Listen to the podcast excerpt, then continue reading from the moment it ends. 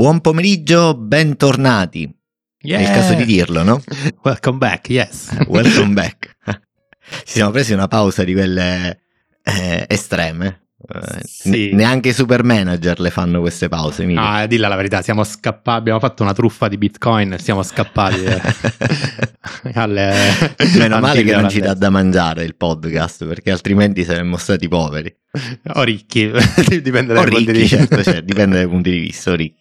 No, scherzi a parte, ci sono stati un po' di mh, problematiche dettate da lavoro, impegni personali, quindi un po' di appuntamenti sono saltati, ma alla fine fa parte anche della della filosofia di questo podcast, non c'è nulla di, di, di, programmato, è un po' a periodico, quando c'è tempo lo si fa, quando non c'è tempo o anche quando non ci sono troppe notizie si lascia passare, giusto? Sì, sì, sì, assolutamente, però è sempre una bella chiacchiera da aperitivo, ecco, quindi quando, quando c'è la si fa con piacere. Assolutamente sì. E poi dico, oramai non è più il caso appunto del non notizie perché c'è tanta roba di cui parlare. In queste settimane che non ci siamo sentiti abbiamo fatto saltare i nostri appuntamenti, sono, sono saltate fuori tante cose. Non so se hai visto ieri c'è stata la, la Google I.O., no? Il, la controparte di WWDC da parte di Google con la presentazione di un bel po' di roba. Sì, che la potrebbero rinominare Google AI. visto i temi, i temi, trattati. Comunque sì, sì, l'ho, l'ho seguita, non tutta perché poi insomma l'orario è un po' scomodo, però eh, diciamo la prima parte, quella più, più cicciuta, l'ho, l'ho seguita. Sì, eh, ho notato come eh, Google ha fatto un forte pivot verso l'intelligenza artificiale, cioè tutta la prima parte è stata legata a come Google ha interpretato l'esigenza di intelligenza artificiale e di come l'ha realizzata. Sì, sì, no, ma è una cosa che, che ho notato anch'io. Se tu vai indietro di, boh, facciamo un paio d'anni o cinque anche, e pensi a queste conferenze, quindi Google I.O., WWDC, ovviamente i temi centrali erano Android, i device. Invece ieri se, se, ci fai caso non se ne è quasi nemmeno parlato. Cioè, Android ormai rappresenta una cosa marginale nel, sì, nel, sì. nei discorsi che, che, Google fa agli sviluppatori, perché comunque è una conferenza dedicata agli sviluppatori, ma anche agli utenti. E questo ti fa capire come ormai i sistemi operativi, in questo caso per smartphone, eh, siano ormai una realtà consolidata dove c'è ben poco da, da innovare. Da, sì, da la, la maturità raggiunta è tale che probabilmente non, non, ha senso parlarne più di tanto, soprattutto in un evento pubblico, intendi questo, no? Sì, sì, esatto. E, e, e mi fa pensare invece come Apple affronti la cosa in maniera diametralmente opposta, cioè eh, se tu pensi alla WWDC che ci sarà fra meno di un mese, ovviamente l'argomento principale al netto di cose che non sappiamo, che sappiamo comunque di cui non vogliamo parlare, eh, sarà la nuova versione di iOS, la nuova versione di macOS. Non so se questo è un, un segnale positivo o negativo pensando, pensando ad Apple, nel senso che pare che tutta l'industria tecnologica si stia muovendo in una direzione e io non so se Apple sia in grado di seguirla in quella direzione o se abbia voglia di seguirla in quella direzione, ma rimanga ancorata alle, certe- alle proprie certezze, che sono la vendita di hardware, quindi la necessità di giustificare l'acquisto di nuovo hardware presentando delle novità a livello software, a livello di sistemi operativi, di eh, user experience, eccetera, eccetera.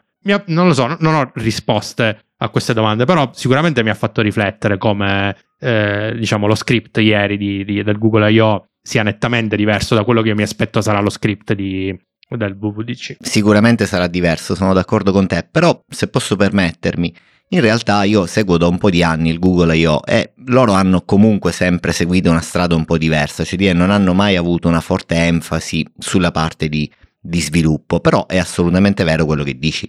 Cioè dire, nelle, nelle mh, puntate precedenti, chiamiamole così, del Google I.O., l'enfasi era su Android 12, Android 11 e, e così via. Mentre adesso, appunto, come dicevi tu, questa parte c'è stata, però è una parte un po' più marginale, con questo grosso lancio di come Google pensa all'intelligenza artificiale. Uh, il, il, dubbio è anche il mio. Guardandolo, ho visto come Google ha reinterpretato i concetti di chat GPT eh, che abbiamo visto in questi mesi scorrere su, su Twitter, su Mastodon e così via. L'enfasi ovviamente è quella della sicurezza, della privacy e il fatto che questa intelligenza artificiale deve in qualche modo coadiuvare l'esperienza umana e non sostituirla. Quindi c'è stato più volte uno stress di questo concetto. Però Google non è Apple. Apple basa le sue certezze sulla vendita di hardware e negli anni ha anche fatto vedere come, forse anche l'ultima volta ne abbiamo parlato, come eh, lato loro sì c'è un, uno spostamento di interessi verso l'intelligenza artificiale, questa intelligenza artificiale condisce alcune cose come l'elaborazione delle foto in minima parte e così via, però non c'è chiaramente eh, un, uh, un, disegno sotto, almeno non lo si dà a vedere se così fosse, di eh, utilizzo de- dell'intelligenza artificiale in maniera estensiva. In, in, Google ieri hanno fatto vedere degli esempi di Gmail, Google Foto eh, e così via, dove mh, questo concetto di intelligenza artificiale è profondamente innestato e sembra quasi che questo lavoro sia un lavoro che prosegue da anni, mentre eh, in, in Apple non abbiamo nulla di tutto questo. Qualche volta Tim Cook in qualche intervista ha fatto eh, trapelare il fatto che sì, l'intelligenza artificiale è una cosa interessante, un topic interessante, però guardando i rumors, quello che ci aspetteremo tra meno di un mese è un nuovo, un nuovo visore del nuovo hardware che andrà a coadiuvare eh, i nostri iPhone, i nostri Apple Watch, i nostri MacBook. Eh, quindi ancora una volta, come giustamente dicevi tu, lì c'è un forte stress della parte hardware che appunto trova la sua desinenza, la sua collocazione ottima nel, nel, progetto della Apple tradizionale che vende hardware e fa il main revenue da questo. E, mentre Google chiaramente da sempre ha avuto un forte posizionamento nella parte di servizi, nella parte di, di roba a contorno dell'hardware. Come per dire, lo sappiamo bene, i pixel non sono il mainstream di revenue di, di, di Google, sono dei prodotti che Mm, li definirei un esercizio di stile per gli ingegneri in Apple, però fondamentalmente non, non sono quello che, che dà da mangiare a Google. Questa cosa non mi ha trovato inaspettato perché comunque Google è quella che ha rivoluzionato il meccanismo di ricerca eh, di internet, quindi se vuoi c'era già da tempo in questo pezzo, cioè dire quando è nata internet non c'era Google, non c'era la ricerca che oggi siamo abituati a vedere quando dobbiamo cercare qualcosa su internet, quindi grosso modo mi aspettavo un'entrata eh, diciamo in pompa magna da parte di Google su questo argomento però appunto mi lascia perplesso come Apple aggredirà questa cosa, perché mh, mm, chiaramente deve farlo se non vuole restare indietro. Hai, hai ragione, La, il, il, filo conduttore del bucolaio di ieri è stata eh, la pervasività dell'intelligenza artificiale esatto. su qualsiasi cosa, però non in maniera slegata, cioè come se fosse un'entità, no? Un cappello sopra tutti i prodotti di Google che eh, si declina eh, in maniera interessante su, su, ogni cosa, quindi sulle foto. Eh, alcuni use case sono un po' inquietanti, se devo essere sincero, tipo quello che ti scrive le mail da solo. Cioè. Ma quello però è, è, è, davvero un effetto wow. Sì, esatto. Veramente incredibile. Che poi sono tutte cose che già abbiamo visto, no? In queste in questi mesi con chat GPT, eh, tutte queste robe qui passano, però vederlo ben collocato all'interno di, un, di, uno use case reale, perché questo è quello che manca a chat GPT. E secondo me eh, eh, Google ha mostrato i, i, muscoli in questo senso, cioè dire sì, è vero, chat GPT forse mm, ha un motore più potente, ma non ne sono sicuro, eh. Google ci lavora da, da, da, da sempre su queste cose però comunque Google ha tutto quello che serve a contorno, cioè ha dei, degli use case reali, mm-hmm. quindi Gmail, Google Foto e così via. Sì, sì, esatto. Beh, forte anche le, l'esempio che hanno fatto con la foto no, dove c'era una parte di foto tagliata. E allora, spostando il soggetto, l'intelligenza artificiale è riuscita a ricostruire un pezzo di foto, quella con i palloncini no, del, del bambino. Spettacolare. che è un po' inquietante perché comunque eh, tu stai creando delle cose che non sono reali, no? Che non esistono. Esatto, che potenzialmente che non potrebbero non esistere, sì, esatto. Però è, è, è, indubbio che l'effetto sia wow, no? Mi è interessato anche il tema del watermarking del, delle immagini, perché ovviamente eh, si aprono dei temi di, da un punto di vista eh, etico, etico sì, di sicurezza, sul fatto che ormai quello che vediamo o ascoltiamo in forma digitale potrebbe non essere reale, potrebbe non essere mai esistito. Quindi, secondo me, qui dovrebbero entrare in gioco anche i governi, la legislazione per garantire alle persone cose che potrebbero danneggiare i singoli. Eh, oggi le, le, foto, i video o anche le telefonate vengono portate in tribunale come prove per, eh, diciamo, accusare o, o scagionare qualcuno uh-huh. di, di, mhm. qualcosa, di qualche reato. E l'idea che queste prove possano essere facilmente, perché ormai eh, si può generare una foto fake in maniera molto semplice, possono essere appunto falsificate da questo punto di vista, secondo me deve mettere in guardia chi fa le leggi e la, chi fa la tecnologia, comunque queste due entità si devono parlare per garantire eh, le libertà individuali e il fatto che nessuno possa incastrarti, tra, tra virgolette.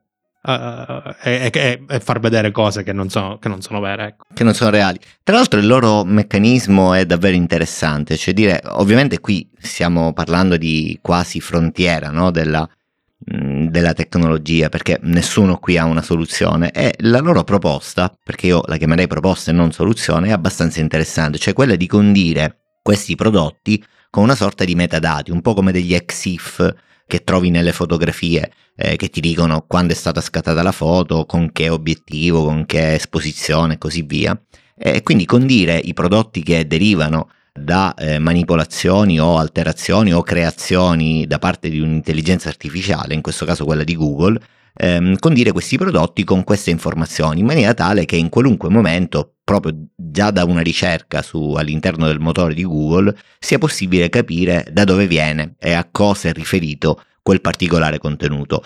Chiaramente questo eh, presuppone che tutti adottino questo meccanismo, come in tutto, no? Cioè dire se questa proposta di Google eh, dovesse piacere deve essere adottata da tutti e soprattutto bisogna trovare anche un modo per non contraffarla, eh, perché Comunque, tornando all'analogia con gli EXIF, eh, io sì è vero, dentro la fotografia che scatto con la mia macchina ci sono dei, dei dati, però ci sono altrettanti tool a linea di comando, grafici, eh, su tutti i maggiori sistemi operativi che ti permettono di alterare questi contenuti. Quindi ad esempio la macchina dice che è stata scattata F1 e 4, però poi all'interno posso cambiare questo EXIF e mettergli un F28 e così via. Quindi è necessario che questi dati eh, siano in qualche modo mh, mm, non contraffabili. Che so, un watermarking, un fingerprint, eh, una firma, qualcosa di questo tipo sarebbe necessario, no? Sì, sì, infatti, se non, se non, sbaglio, ieri parlavano anche di una tecnologia che va ad inserire una sorta di segnale nascosto all'interno dell'immagine stessa. Come, che ne so, per l'audio, per dire, si, si può inserire un, uh, un'onda sonora non percepibile no, dall'occhio umano, da, dall'orecchio umano, uh-huh. e così loro vorrebbero fare anche con, uh, con, le immagini, in modo che sia molto difficile da uh, estirpare dall'immagine un, un, segnale di questo tipo e che, che, sia riconoscibile, in modo da identificare la sorgente di, un, uh, di un'immagine. Certo è che come tutte le cose digitali, ovviamente, a meno che non ci sono delle forti basi crittografiche o, o matematiche dietro, eh, sono contraffabili. Chissà, forse la blockchain potrebbe avere un, un, uh, un caso d'uso interessante. Sì, sì. potrebbe essere il futuro dei, dei blockchain, quando, quando, non si sa di che parlare si parla di blockchain, è vero, vero. Comunque sì, davvero interessante. Devo dire che a me ha stupito in maniera positiva anche tutto il resto. Um, a parte questa presentazione ovviamente molto interessante, questa introduzione, anche la parte di hardware uh, sembra che che, che Google anche in questo caso stia eh, spingendo molto sulla ricerca e sviluppo. Mm, mi riferisco al foldable device eh, che è stato presentato ieri, no? in tandem con i Pixel 7a che sono oramai diventati telefoni economici, chiamiamoli così. Questo, questo foldable eh, finalmente è arrivato e un po' il mio pensiero è stato eh, che eh, forse Google ha utilizzato in questo caso eh, gli altri produttori, tipo Samsung e gli altri, come beta tester, cioè per capire eh, quello che si doveva fare, quello che non si doveva fare e ad un certo punto poi mh, ha lanciato il prodotto, tanto il sistema operativo ce l'aveva già, gioca in casa, quindi l'ha potuto tirare fuori. Io sicuramente non lo comprerei eh, perché eh, è un prodotto che è molto lontano eh, dal, dalle mie abitudini, eh, l'abbiamo detto tante volte, io sono bloccato all'interno dell'ecosistema Apple per tutta una serie di ragioni, quindi a parte dei device che vado testando per, per lavoro eh, basati su Android, comunque un primo device non lo, non lo comprerei mai eh, Android eh, per una regione di comodità. Tra l'altro costa tantissimo, credo 1800 dollari, quindi giù di lì saremmo intorno ai 2000 euro in Italia. Però è interessante come soluzione, cioè come, come dispositivo, cioè vedere che cosa eh, Google ha pensato con questo eh, concetto di, di, dispositivo pieghevole. Sì, però se devo essere sincero non ci ho trovato niente di nuovo rispetto al solito Samsung pieghevole o cose del genere, cioè mh, mm, non vedo una declinazione diversa se non il fatto che abbia Android stock dentro, che sia un pixel, magari la fotocamera di un certo livello, eccetera, eccetera. Mm, mi sembra il, il classico, cioè dal punto di vista della tecnologia hardware dentro non ci trovo niente di, di nuovo, di interessante. Al netto che io non ho mai usato un dispositivo pieghevole, quindi mh, mm, non ho competenza in materia per dire se un prodotto è migliore di un altro. Però ecco così da quello che ho visto non è una cosa che dici wow che figo non, non fa non gridare, non fa gridare esatto, al miracolo esatto. sì non è, non, è, non è, l'intelligenza artificiale sì sì sì però voglio dire qualcosa la stanno facendo cioè dire io tornando al nostro argomento principe no? quello di, di Apple io vedo un po' di staticità pericolosa, eh, preoccupante più che pericolosa da parte di, di Apple, cioè dire, mm, già si sa, tra, tra 20 giorni, 25 giorni, quello che vedremo sarà iOS 17 in beta, e, mm, gli iPhone 15 che arriveranno poi a settembre, cominceranno a esserci rumors eh, sempre più insistenti da, tra, tra luglio e, e agosto, eh, che già si sa cosa avranno, bordi minori e così via, insomma è già tutto consolidato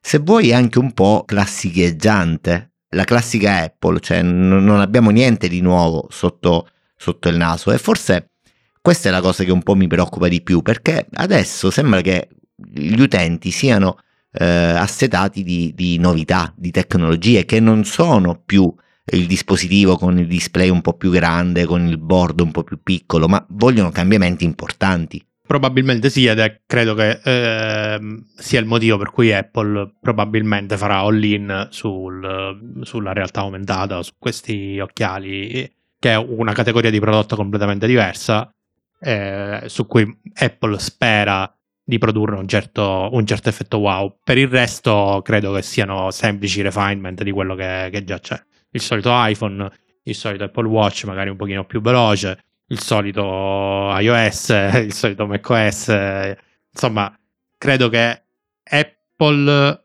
non sia in grado ad oggi di Apple, così come gli altri probabilmente, di innovare nello spazio che, che già esiste. E quindi l'unico modo che ha, a parte ecco, i pieghevoli, però anche lì un iPhone pieghevole tu lo compreresti sacrificando, no, che ne so, lo, lo, spessore so, del device. Non lo so, ci dovrebbe, ci dovrebbe essere una value proposition uh, davvero interessante. Oggi, oggi leggevo qualcuno so, su Mastodon cioè... che diceva mi piacerebbe avere un uh, iPhone pieghevole dove quando è chiuso è, è, iOS e quando è aperto è iPadOS. Per carità, potrebbe avere degli use case per qualcuno, ma onestamente io non, non ci trovo nessun valore aggiunto. Ecco. Buh, che ti devo dire? Mm, secondo me è vero che Apple rischia una stagnazione preoccupante da questo punto di vista, a meno che non introduca dei nuovi prodotti che riescano a, un attimo a, a, a, farla risorgere, non nel senso che sia moribonda, ecco, non, non siamo a questi livelli, eh, però che, che, la faccia entrare di nuovo in una cerchia ristretta di player che sono in grado di innovare in, in alcuni segmenti della tecnologia, perché la tecnologia ormai è veramente molto ampia quindi innovare cosa significa? Fare un bot di intelligenza artificiale, sì, eh, introdurre una nuova categoria di prodotti che eh, ti permette di lavorare senza avere un computer fisico e quindi buh, di usare le mani, avere questo schermo olografico proiettato nel cervello, non lo so. Diciamo che innovare nella tecnologia oggi significa tante cose e probabilmente non puoi innovare in tutti i campi. Ed Apple sta scommettendo su un prodotto specifico, visto che ci sta lavorando da tanto tempo. Ovviamente non sono cose che puoi fare dalla giorno domani, sono scelte che sono state fatte anni fa. Altri hanno deciso di innovare su altri campi, come l'intelligenza artificiale. Bisognerà capire il mercato che cosa premierà di più.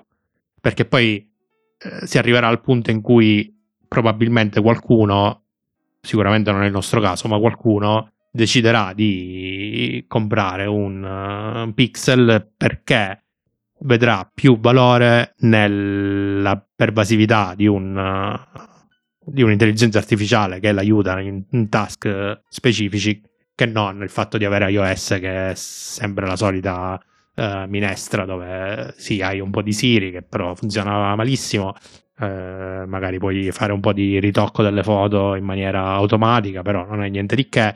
Quindi sai mh, mm, lì sono scommesse che, che ogni azienda fa No, non saprei qual è la direzione giusta, cioè dire se devo pensare con gli occhi di oggi, ma io non sono un supervisionario, no? Uh, altrimenti uh, farei dell'altro. Però se dovessi guardare, con gli, valutare con gli occhi di oggi questi due mh, mm, binari paralleli che secondo me non si incontrano, uh, o meglio, se si incontrano, si incontrano al tendere all'infinito, no? Cioè dire non sulla breve distanza. Quello dell'intelligenza artificiale, che è il percorso che sembra stia seguendo Google, è quello dei visori di realtà aumentata che sembra essere il percorso che sta seguendo Apple, secondo me tra i due eh, quello che, che, che, è più pensato per l'utente consumer tipico è sicuramente la, la parte di intelligenza artificiale perché comunque sia, eh, adesso ad esempio viene l'estate, no?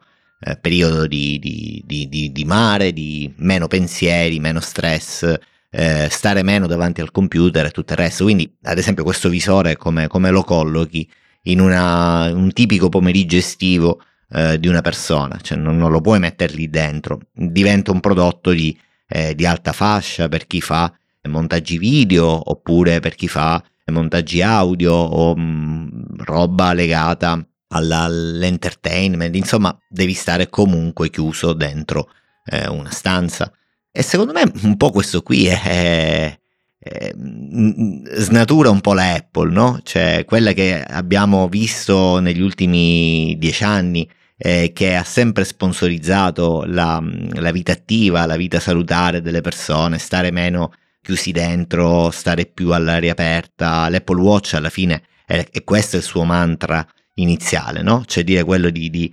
coinvolgersi nella, nella vita vera eh, e stare meno davanti al, al computer che un po' mi ritornano in mente le parole di John Ive che diceva io l'Apple Watch lo vedo come un prodotto per staccarsi dal, dall'iPhone e invece adesso eh, ritorna in maniera pesante eh, questa cosa di avere questo visore attaccato alla testa che, che ti oscura dalla vita reale e ti aggiunge eh, della roba. Non lo so eh, magari a lungo andare queste cose eh, hanno una loro visione che appunto io non vedo. Sul momento, secondo me, Apple dovrebbe fare qualcosa per tornare anch'essa a vedere questo tipo di... di cioè, d'altronde, se qualcuno ha visto prima eh, di, di, di te un'idea interessante, così come è stato con ChatGPT, e, e, si vede che quella è la tendenza dei prossimi 5, 6, 7 anni, mm, secondo me non deve esserci eh, nessuna vergogna nel eh, seguire questa, questa strada. È vero, sì, a volte si dice, sai, queste frasi un po' da, da, da, Instagram, da Twitter, non devi seguire la massa, ma devi fare la tua strada anche se sei solo. Bah, non lo so. Eh, secondo me bisogna cercare di discriminare idee interessanti da idee favolose. Eh, magari eh, il visore potrebbe essere un'idea interessante, ma l'idea favolosa è quella di condire la vita degli utenti e facilitarla attraverso questi sistemi. Io ho la sensazione che um, Apple abbia tra le mani una prospettiva che è quella di ora uh, probabilmente primo, la prima iterazione di questo prodotto in realtà aumentata sarà un po' quello che sarà eh? quindi prendila con le pinze non sarà un prodotto dedicato al consumer avrà ca- dei casi d'uso molto specifici però loro in futuro probabilmente contano di eh, creare un prodotto che andrà a rimpiazzare lo smartphone, eh, l'orologio, eccetera, eccetera, o, o, che potenzialmente potrebbe rimpiazzare lo smartphone, solo che al momento non hanno la tecnologia per, per presentarlo, però magari ci vedono in prospettiva. E quindi da questo punto di vista io giustificherei eh, degli investimenti in questa direzione, perché dicono dobbiamo uccidere, scusa il francesismo, se dobbiamo uccidere eh, lo smartphone, che è un dispositivo che hanno eh, tutti in tasca, allora dobbiamo essere noi a farlo. Quindi se, se, loro dicono in futuro non ci sarà più spazio per lo smartphone perché dovrà essere sostituito da una nuova cosa, eh, allora dobbiamo essere noi i primi a farlo, come fu per l'iPhone, no?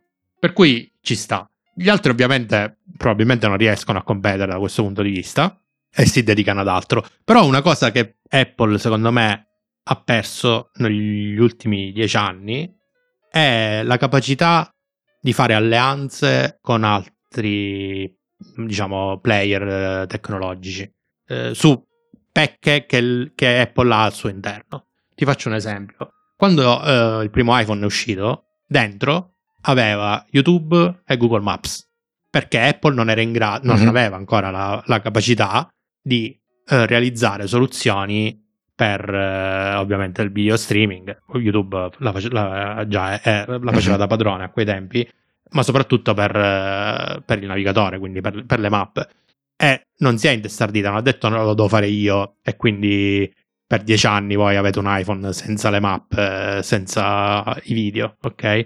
Faccio una partnership con Google, includo il suo prodotto dentro il mio e poi quando io sarò in grado di farlo, in, nel frattempo investo internamente per realizzare delle alternative, quando sarò in grado di sostituirle, le sostituisco con delle cose fatte in casa. Questa cosa Apple non l'ha più fatta perché Apple non può fare delle partnership con uh, dei produttori di intelligenza artificiale e includere all'interno di, dei propri prodotti delle soluzioni terze, così come sta facendo Microsoft per esempio che in, ha, ha, introdotto ChatGPT dentro, dentro Bing. Ma sì, questa è un'interessante prospettiva. Devo dire, loro ce l'hanno dentro una, una partnership perché eh, gli iPhone vengono con, uh, con Google, uh, col, col, search di Vabbè, quello di, sì, di Google, quello eh, sarebbe una battaglia persa in partenza. Infatti, sai mh, cosa pensi Emilio? Io penso che Apple oramai sia un'azienda così grande eh, che abbia un po' perso di vista la, la vera realtà delle cose quindi probabilmente pensa, a torto o a ragione, io questo non lo so, che tutto quello che gli serve può farlo lei. Ritornando tua, al tuo punto di vista relativamente alle iterazioni successive, sì, hai ragione, assolutamente credo che comunque questo, questo tuo pensiero sia un filo conduttore eh, di questo prodotto della, di realtà aumentata, cioè dire loro pensano che eh, da qui a X anni eh, l'iPhone o comunque in generale lo smartphone non sarà più eh, quello che serve a noi, ma ci sarà dell'altro. E, e appunto, come dicevi tu, se lo, devo, lo, deve fare qualcuno, deve essere Apple, così come fu eh, nel 2008 con, con, con, l'iPhone. Però permettimi di ehm, essere un po' critico. Eh, L'Apple Watch, eh, se dobbiamo prenderlo come metro di paragone, è un prodotto che negli anni ha iterato, quindi ci sono state delle evoluzioni, primo Apple Watch, se memoria non mi inganna, è del 2015.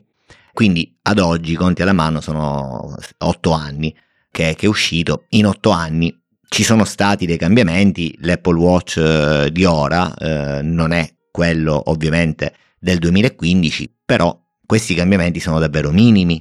Quindi queste iterazioni che ci sono state eh, negli anni non è che hanno stravolto il prodotto, cioè il prodotto era quello, eh, lo leghi al braccio, dimensione prima era credo 35 mm, eh, era lentissimo, faceva pochissime cose, eccetera. Però diciamo il concept era quello, eh, non è cambiato eh, e in otto anni è passato tanto tempo.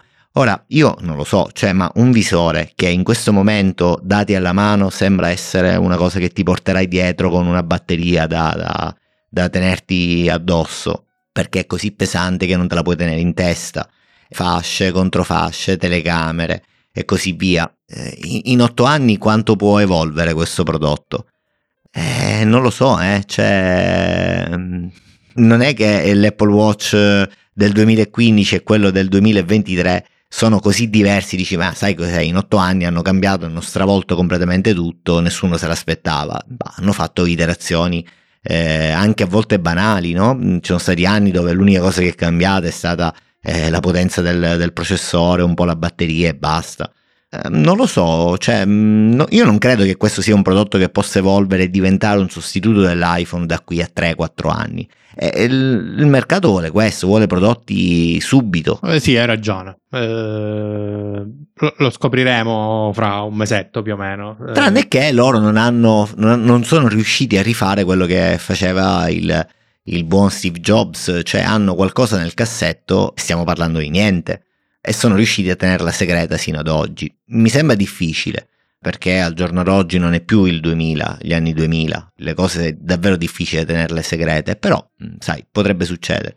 A proposito di segretezze, infatti, proprio ieri è passata la notizia del fatto che ci sarà Logic Pro finalmente, ne abbiamo parlato decine di volte nella nostra trasmissione, Final Cut per, per iPad e Garman eh, dall'alto della, della, del suo, della sua visione diceva che secondo lui c'è una reale possibilità che questo qui sia un hint eh, relativo al fatto che questi due prodotti saranno i prodotti principali che gireranno su questi visori. Sì, l'ho letta anch'io la notizia. Intanto un grande applauso perché finalmente l'iPad eh, eh. trova due applicazioni, diciamo, professionali. Eh, sembrano anche ben fatte, ovviamente non le ho provate perché ancora non ci sono, però eh, a vedere così la presentazione, qualche screenshot, devo dire che n- non sono semplici app adattate, ma sono proprio costruite da zero per, per iPad. Eh, ma direi, ma direi, comunque non so se hai visto, eh, è, è, tutto shiftato verso il modello paga a consumo, sì, cioè sì, dire sì. ogni mese 4,39 euro per una media di 49 euro l'anno, eh, ma che sta. poco non sono, eh? No, no, però devo dire che per l'utenza professionale ormai questo è il modello di business. Però principale. Emilio, consentimi, così ti bruci una fascia di, di utenti che sono quelli semi-pro, cioè dire io mi definisco in questo ambito, ad esempio quello dell'audio, non un pro e neanche un semi-pro un amatore. Come sai, ho comprato Logic per uh, il nostro podcast. E tra le tante scelte era quello che mi convinceva di più. L'ho comprato one shot. E per me è molto, cioè, fai la spesa una volta, te lo tieni dentro hai finito. Cioè, perché questa cosa di reiterare, aggiungere questi 50 euro l'anno? Non lo so. Cioè, questa, per esempio, è una cosa che a me non. Io odio. Non sono tanto d'accordo perché. Mm, ora non mi ricordo quanto hai pagato tu il, eh, il software uh, one shot. Parenti di 200 euro. Circa. Ok, perfetto. Io non sono un pro, ovviamente.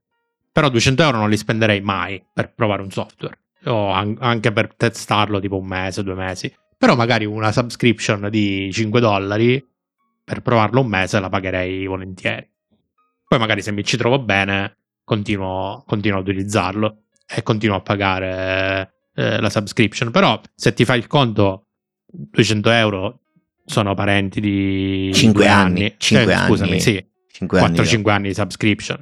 E sicuramente fra 5 anni uscirà una nuova versione di Logic Pro che dovrei ricomprare, quindi saranno altri 200 euro. Secondo me cioè, è, è forse più una, un condizionamento psicologico il fatto di sapere che hai un pagamento ricorrente, eh, però domani ti stufi, ti disabboni, usi un altro software, eh, eccetera.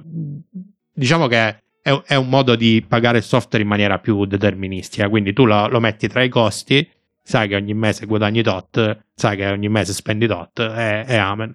Eh, te, ne fai, te, ne fai, una ragione, la, la inglobi tra i costi di impresa, chiamiamoli così. Sì. Parlo di, ut- di utenti pro per gli utenti consumer uh, o, o, o, semi pro, uh, diciamo lì poi vale la, uh, la, la, la, decisione del singolo. Quindi se io me la chiaro, sento. Chiaro. Mi hai quasi convinto, cioè con la storia dei, del, dell'update a pagamento e del conto in 5 anni, devo dire, prospettiva, punto di vista che mi ha che mi ha quasi convinto, però quantomeno potrebbero uniformare l'offerta perché a quello che vedo attualmente eh, anche la, la, versione macOS è ancora a pagamento full, quindi non puoi eh, avere un'unica offerta, ad esempio, con cui avere la versione per, per macOS e quella per iPadOS. Esatto. Quantomeno questo potrebbe essere un, un, un, un, incentivo a passare a questo, questo, meccanismo. Sì, questo per esempio è una cosa che, che, potrebbero fare. A quel punto però dovrebbero vendere il software come un prodotto universal, no? Quindi sia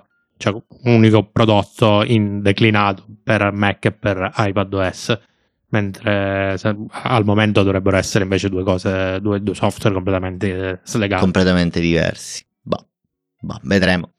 Invece per quanto riguarda uh, il, um, la WWDC, Uh, io non ho visto nulla, corregge, cioè ho visto tanto su S17, eh, ci sono tanti cambiamenti su widget, uh, se vuoi adesso un po' ne parliamo, accenniamo, però non ho visto nulla legato ad Xcode, che è il principe di questo, di questo gioco, no? Cioè senza Xcode non, non ci sarebbe partita. Ma non ho visto nulla passare. No, vabbè, ma di solito queste riescono a tenerle segrete abbastanza, abbastanza bene.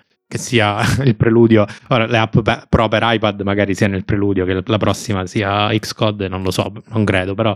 Ma ogni anno abbiamo questa storia, però poi alla fine ci deludono sempre. Sì, vabbè, alla fine basterebbe avere un editor, eh, ecco per esempio un po' di intelligenza artificiale dentro Xcode non, non ci starebbe male, basterebbe un, anche una pseudo intelligenza, anche senza andare a spingersi troppo oltre, visto che Xcode ad oggi pecca anche per task molto, molto basici come refactoring o cose del genere, almeno più delle volte con progetti medio, medio complessi, fallisce miseramente. Però Xcode è sempre il solito carrozzone che ogni anno sembra che debba migliorare tantissimo, poi lo usi quotidianamente hai sempre le solite magagne, certificati, eh, build, eh, erro- errori di eh, Swift incomprensibili, debugger lentissimo, insomma lì ci sarebbe proprio da, da, mettere mani in maniera pesante. Io la, la, paura che ho è che cresceranno il numero di SDK presenti dentro Xcode perché se ci sarà un nuovo prodotto sicuramente ci sarà anche un nuovo SDK dentro e diventerà un carrozzone ancora più carrozzone. Io non so se tu uh, sviluppi, hai sviluppato nell'ultimo periodo per WatchOS. No, è una cosa che non ho mai fatto proprio nella vita. Ti auguro di non farlo mai. tipo S sì, WatchOS mai. Io immaginavo che negli anni eh, ci fosse stato un cambiamento sostanziale nei, nei meccanismi. Mi riferisco al, um, alla parte di sviluppo adesso. All'inizio era davvero complesso, eh, forse all'inizio non si poteva neanche sviluppare se non ricordo male. Comunque quando introdurono eh, lo sviluppo per, per WatchOS comunque era molto faraginoso. C'erano problemi perché questo device in pratica il funzionamento è che il, l'Apple Watch è collegato con, con l'iPhone e quando tu deploy sull'Apple Watch passi dall'iPhone, che fa un po' da bridge, no? Cioè una sorta di, di, di oggetto che ti passa i dati, eh, console, ma anche l'applicazione. E questa cosa all'inizio era davvero, non funzionava 5 volte su 10, cioè una volta su 10 funzionava, il resto non andava.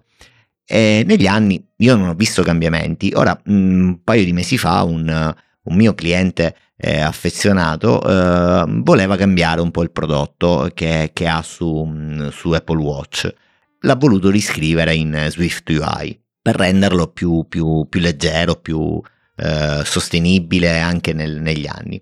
E la parte di sviluppo non è stata per nulla complicata, cioè è stata davvero, anzi di, devo dire piacevole, eh, sino a quando appunto ci siamo fermati alla parte eh, di, di, di, sviluppo vero e proprio, quindi con prototipo su, su Xcode, eh, con la preview di Swift UI aperta e così via.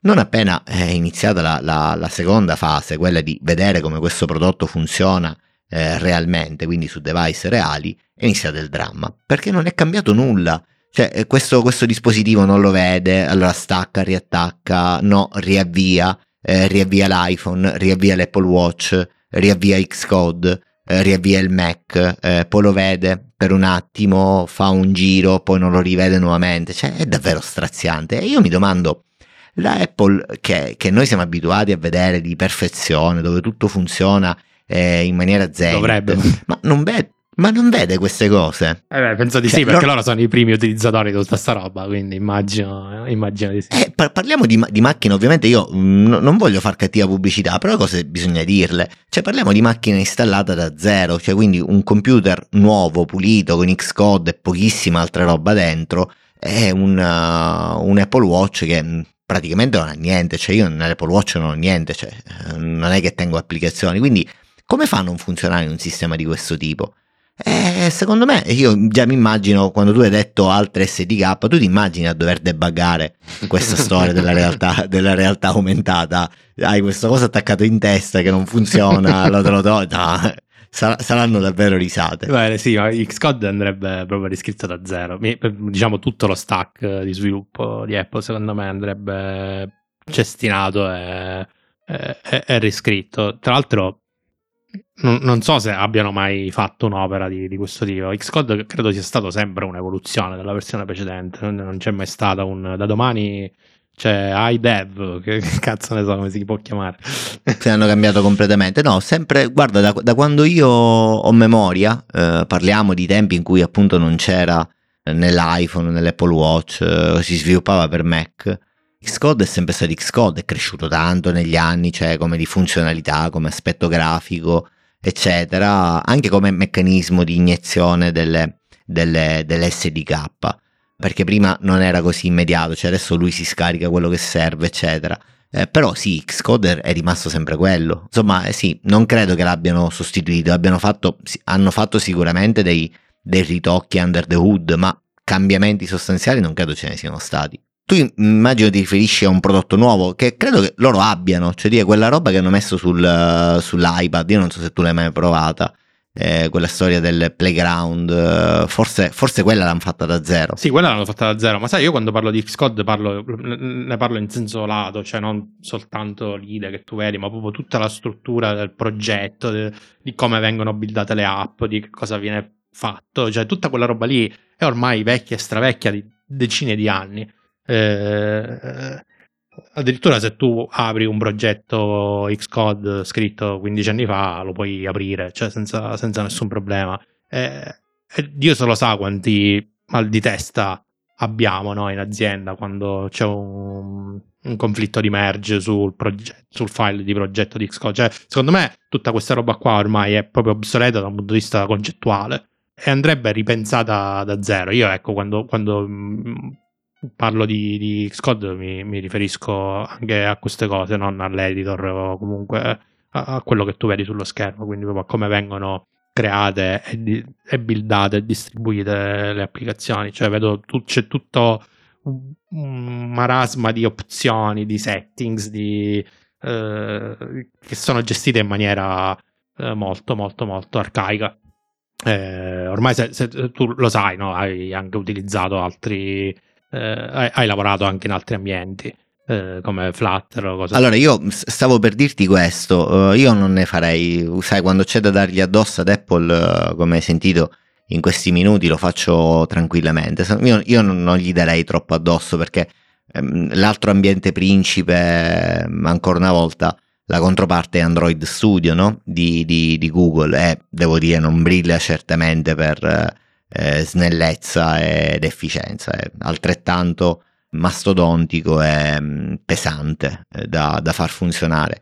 E quindi io credo che sia proprio un problema di questi ambienti integrati, cioè che ti fanno un po' tutto. L'altra controparte che utilizzo mh, mm, poco quotidianamente, oramai, è Visual Studio Code perché lo utilizzo come, come editor principe per, um, per sviluppare in Flutter.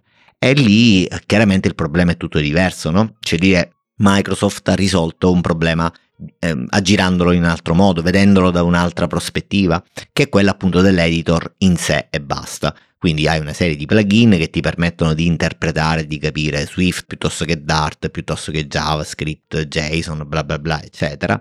E poi basta, cioè dire quando completi hai una sorta di collegamento che eh, ti, ti, ti builda il progetto a command line, quindi con Xcode a command line oppure con, uh, con, Android, con Gradle e tutto il resto per le dipendenze. Quindi hanno girato il problema in modo diverso e si permettono di mantenersi snelli perché Visual Studio Code è un fulmine. Tempo di, di scrivere Visual Studio Code su Spotlight è già aperto con tutto il progetto dentro, il, il Git integrato, meccanismi di breakpoint, eccetera, perché possono farlo, cioè dire fa solo quello e soprattutto loro non devono star dietro i plugin. Eh, questa cosa qua secondo me è vincente. Apple non l'ha mai voluta fare, devo dire questa cosa. Loro non hanno mai voluto intraprendere questa strada dei plugin terzi. No, però non so se ti è mai capitato di scrivere in Swift dei programmi che non siano app per iOS o Mac, cioè insomma del, del, anche dei, dei, software a command line utilizzando eh, Swift Package Manager quella è una visione moderna di come dovrebbe essere sviluppato il software, cioè nel senso che tu scrivi un, uh, un descrittore, essenzialmente che è un file di testo, uh-huh. dove dici ok, dici come è fatta la tua app, dove andare a prendere i sorgenti, quindi in quale cartelle stanno messe le, le varie cose, eh, quali target sono definiti, quindi c'è il target eh, dell'app, il target dei test, eh, eccetera, eccetera, e poi lanci da linea di comando eh, il compilatore Swift, lui si va a leggere questo descrittore di Swift Package Manager e ti crea l'applicazione, cioè senza avere 100.000 file XML di progetto. Uh, cioè io, io, credo che de- per come è stato pensato Swift e Swift UI soprattutto, quindi dove non c'è più interface builder, dove non ci sono più tutti questi uh, file a contorno, si dovrebbe andare in quella direzione, quindi rendere tutto molto più snello per quanto riguarda la gestione del progetto in sé, automatizzare quanto più possibile eh, lì e utilizzare dei formati che siano intellegibili da un essere umano e non uh, quelle robe stranissime. Sì, manca, manca un file di, di YAML, quello che, che, c'è in, uh, in, Flutter, ma c'è l'equivalente anche in altri linguaggi, c'è un, un, markup language che ti permette di esprimere questi concetti di, di, di, di dipendenza diretta o indiretta del, del progetto. E loro qualcosa ce l'hanno, tra l'altro non so se hai visto, hanno combinato un gran casino con uh, le ultime versioni di Xcode. Adesso il file di info plist, quando uh, prendi un vecchio progetto e lo eh, lo apri con Xcode nuovo,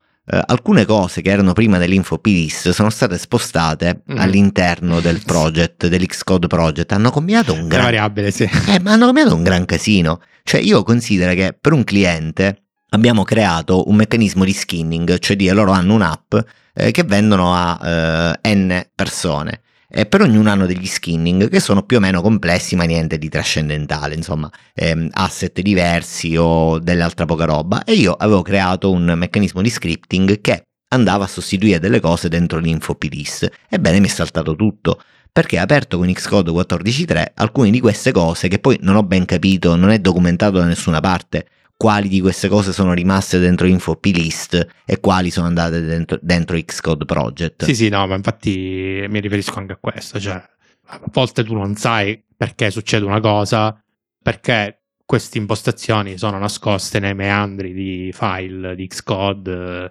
po' di qua, un po' di là. Uh, insomma, è, è, tutto molto, molto complicato. Ecco, gestire una cosa del genere è molto snervante e stancante. Io credo che non so se non ci sia la volontà o non, non, o non si um, capisca la necessità, però Apple è fatta da sviluppatori per il 90% dei, dei dipendenti e, e, sono gli stessi che fanno prodotti così come li facciamo noi, cioè chi fa le app per iOS, quelle integrate nel sistema operativo, lo fa con gli stessi strumenti che utilizziamo noi quotidianamente. Io non credo che loro non abbiano questa consapevolezza eh, anche loro avranno problemi di provisioning, di eh, settings sballati, di cose che non funzionano. Cioè, non, non, non, credo che loro utilizzano ambienti di sviluppo diversi. Quindi faccio veramente fatica a credere che loro sono contenti dello stato dell'arte del, di Xcode, comunque di tutto la, l'ambaradan eh, di sviluppo Apple. Anche perché comunque. No, non si può essere contenti, onestamente. Esatto, esatto. Anche perché comunque la concorrenza è andata avanti. È vero, Android Studio non è una cosa che, che mi fa impazzire, sinceramente, ma lì perché comunque eredita un sacco di, di carrozzoni Java. onestamente, li eliminerei dalla faccia della terra, però ormai, ormai ci sono. Però Android Studio è stata un'evoluzione, non un'evoluzione, è venuto da zero perché una volta si sviluppava in, con Eclipse, se ti ricordi, per, per Android. Eh, sì, infatti, eh, ma poi Android Studio, come dicevo prima, credo, non vorrei dire una baggianata, ma credo che sia derivato da lì, da Eclipse, eh, almeno nelle prime battute. Credo però che sia stato, eh, era un editor fatto da, oddio, come si chiamava quell'azienda che fa, famosa, che fa IDE per qualsiasi cosa? Ah, Intelli- IntelliJ, IntelliJ forse. Sì. Se non mm, sbaglio, mm, sì, mm. credo sia un fork di IntelliJ. Ah, quindi non c'entra nulla Eclipse. No, che probabilmente era un fork di Eclipse anche quello, però beh, ormai magari non hanno niente, niente più in comune eh, dai due progetti. Però tutto questo per dire che di lavoro ce ne sarebbe da fare. Non so che priorità abbiano all'interno di Apple, io presumo zero perché il management di Apple non ha nessuna coscienza di tutta sta roba qua. Sì, per loro funziona tutto. Quantomeno però eh, slegare gli sviluppatori non sarebbe male, cioè dire permetterci ad esempio di poter integrare completamente eh, lo sviluppo iOS nativo su un editor terzo non sarebbe male, mi riferivo anche a questo come plugin. Eh, sì, chissà però perché non, non si voglia fare, forse non c'è eh, la volontà politica perché comunque quello ti aprirebbe anche a strade strane tipo eh, sviluppare software non su piattaforma Apple, quindi che ne so, magari utilizzare Linux per scrivere codice eh, o cose del genere. E magari questo non lo si vuole, lo si vuole fare. Sì, infatti. Ma speriamo che la, mm, la, WWDC ci dia qualche cosa di, di, nuovo da questo punto di vista.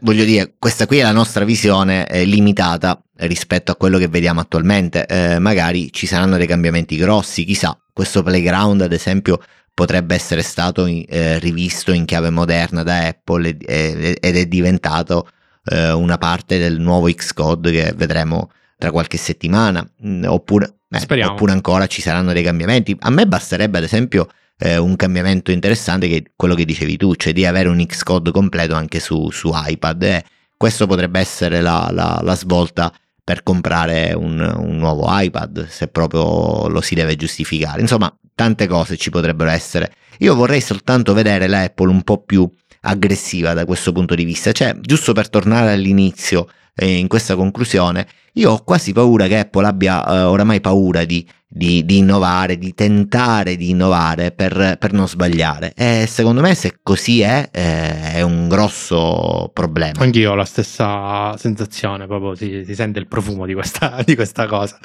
Eh, eh, eh sarebbe davvero un problema se è così. Emilio. probabilmente sì. Poi continuano ad arrivare quotidianamente la notizia di questo, quel executive che lascia, questo, quel, questo, quel manager che lascia.